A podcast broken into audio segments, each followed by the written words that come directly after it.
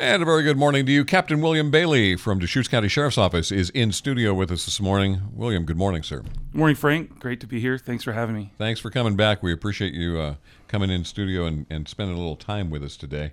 Um, we just had Gary Lewis in talking about hunting season. Deer season starts Saturday. You guys are going to be ramping up. It sounds like. Well, we just want to remind the community that uh, you know public lands are shared for everyone, and um, this coming upcoming weekend is a big transition where there's going to be lots of hunters out in the woods on the national forest, um, doing what they're enjoying doing, and so people that are typically out hiking and biking and enjoying the national forest throughout the year. There's just going to potentially be some um, heavy use for the coming uh, 10 days.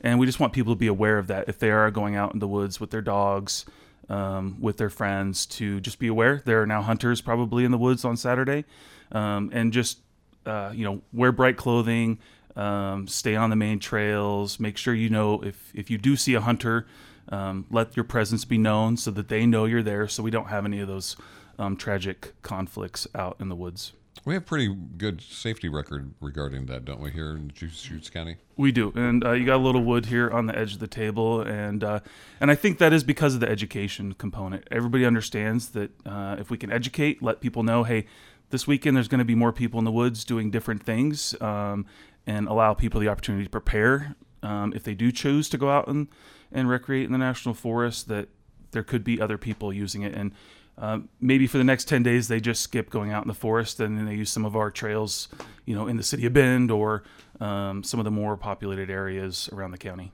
All right good safety concerns. It's going to be um, at least for the start of it it's going to be a dry start. We haven't seen much chance of uh, uh, any really good rainfall and that hasn't helped the fire situation either. Yeah we're i think we're all hoping for the moisture to come over help uh, uh, have an impact on the Cedar Creek fire and the other fires, and then reduce that fire danger throughout the county. Uh, still not out of the woods yet. We want to make sure that uh, we get the temperatures and the moisture before people start uh, getting out in the woods and having campfires. Um, we're almost there. Just hopefully a couple more weeks, and we won't have to worry about the wildfire risk. I'm just year. hoping the longest summer hasn't going to be followed by the longest winter. Yes. hey, um, there was a drug bust uh, yesterday, and it sounded like these were Central Oregon residents, but it, uh, according to the release, sounded like they were coming back from Portland, bringing a haul with them to sell commercial quantities of all sorts of drugs. What are you seeing from your point of view?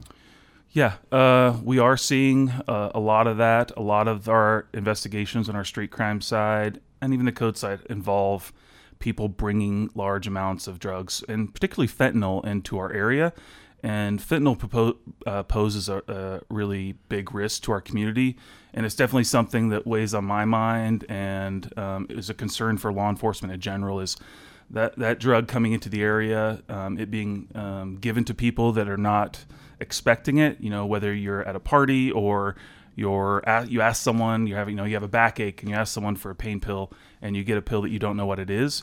Uh, two grains of fentanyl can kill someone and we are seeing uh, an increase of those fentanyl type exposures. And uh, you know, fortunately, we've prepared for that somewhat. We've got Narcan in our patrol cars. Our deputies have it. Uh, it's in our jail, so we have the ability to respond to that. Um, we want to add that um, Narcan to our deputies' patrol vests, so they have it on them. And uh, what we're seeing is it's taking uh, multiple doses of Narcan to get people out of that overdose situation and until we can get medics on scene and hand them over to you know better and more advanced care. What are the symptoms? Uh, are there time between symptoms and death when somebody takes uh, fentanyl? You know, uh, fentanyl is pretty uh, rapid, and it's really just a matter of uh, it slows your body down to the point where you're not breathing anymore. And obviously, if you're not breathing, you you only have minutes uh, before you get to the point where uh, you know life is no longer sustained, and so that's why it's important to uh, if someone is experiencing Narcan or uh, excuse me, uh, fentanyl fentanyl overdose or any type of overdose, that they summon emergency medical assistance quickly. Call 911. Uh, deputies and law enforcement throughout the area have that Narcan in with them so that they can respond quickly, and typically we can get there within a few minutes. Get those uh, doses of Narcan on board and then continue to support you know life saving measures until we can get uh, medics, paramedics, and ambulance on scene. Do we see much drug use in schools? You know, um, I think that uh, the risk is always there.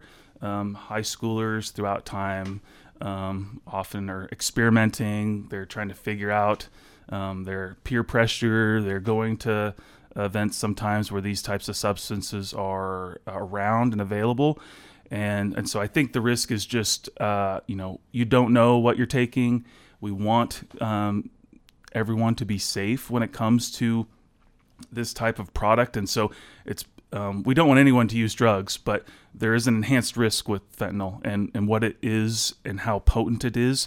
Um, and really, just touching it can be enough to expose you to the point where um, you could fall unconscious. And so, you know, we're concerned about law enforcement um, being out in the public, interacting with people that have this on them.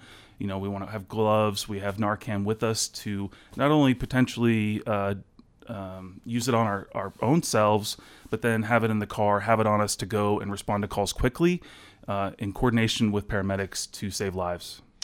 Going back to the schools, school resource officers, are there Deschutes County Sheriff's officers that are involved in that? Absolutely. So the Sheriff's Office has through three full time school resource deputies.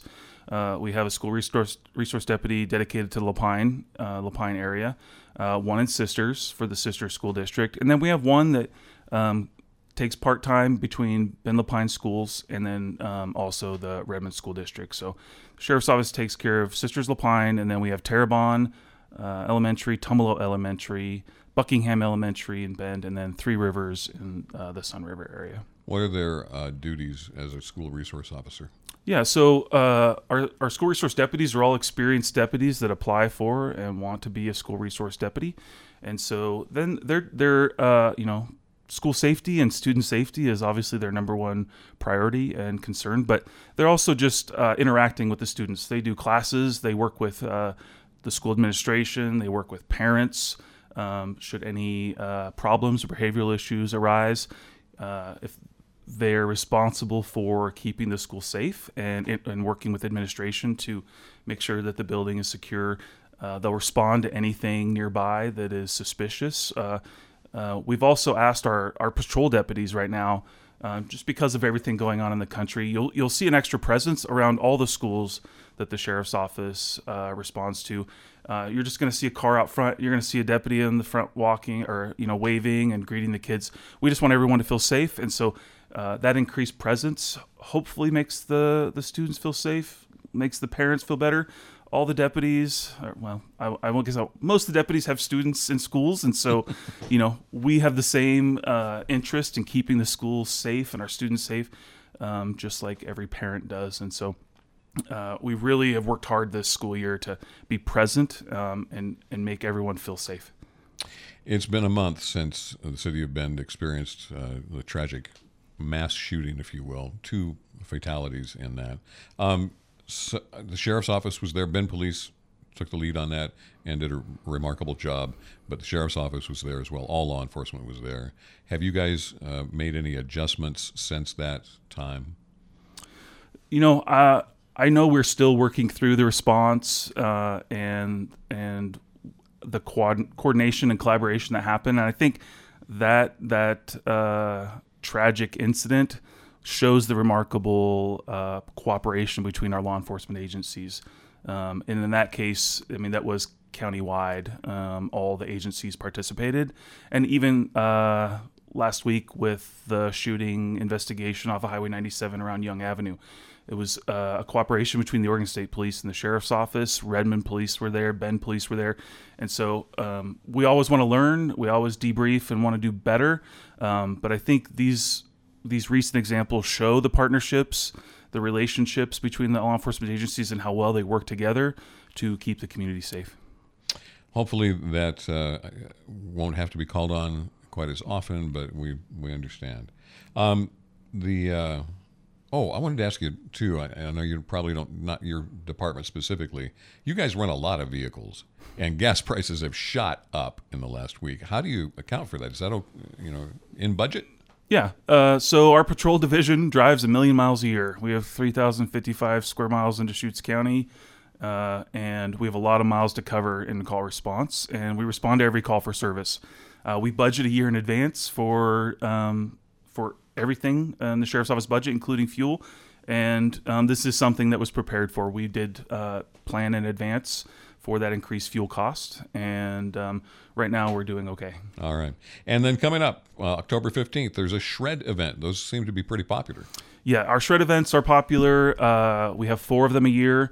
Last, uh, our last one in Sisters was overwhelmingly popular. Hadn't actually um, planned for that how popular it was, and so uh, we've ramped up. We're looking to make sure that we don't have that where we have to turn people away again. So, adding a shred truck um, or a storage ability to make sure we're taking in all the shred that people want to turn in. As you know, the sheriff's office is customer service oriented. We want to take care of our community, and uh, we're getting prepared for our October 15th shred event in Terrebonne. All right. Captain William Bailey, Deschutes County Sheriff's Office, thanks very much for being in. Nope. Thanks for uh, letting me come and chat with you. Have a great day. And you take care.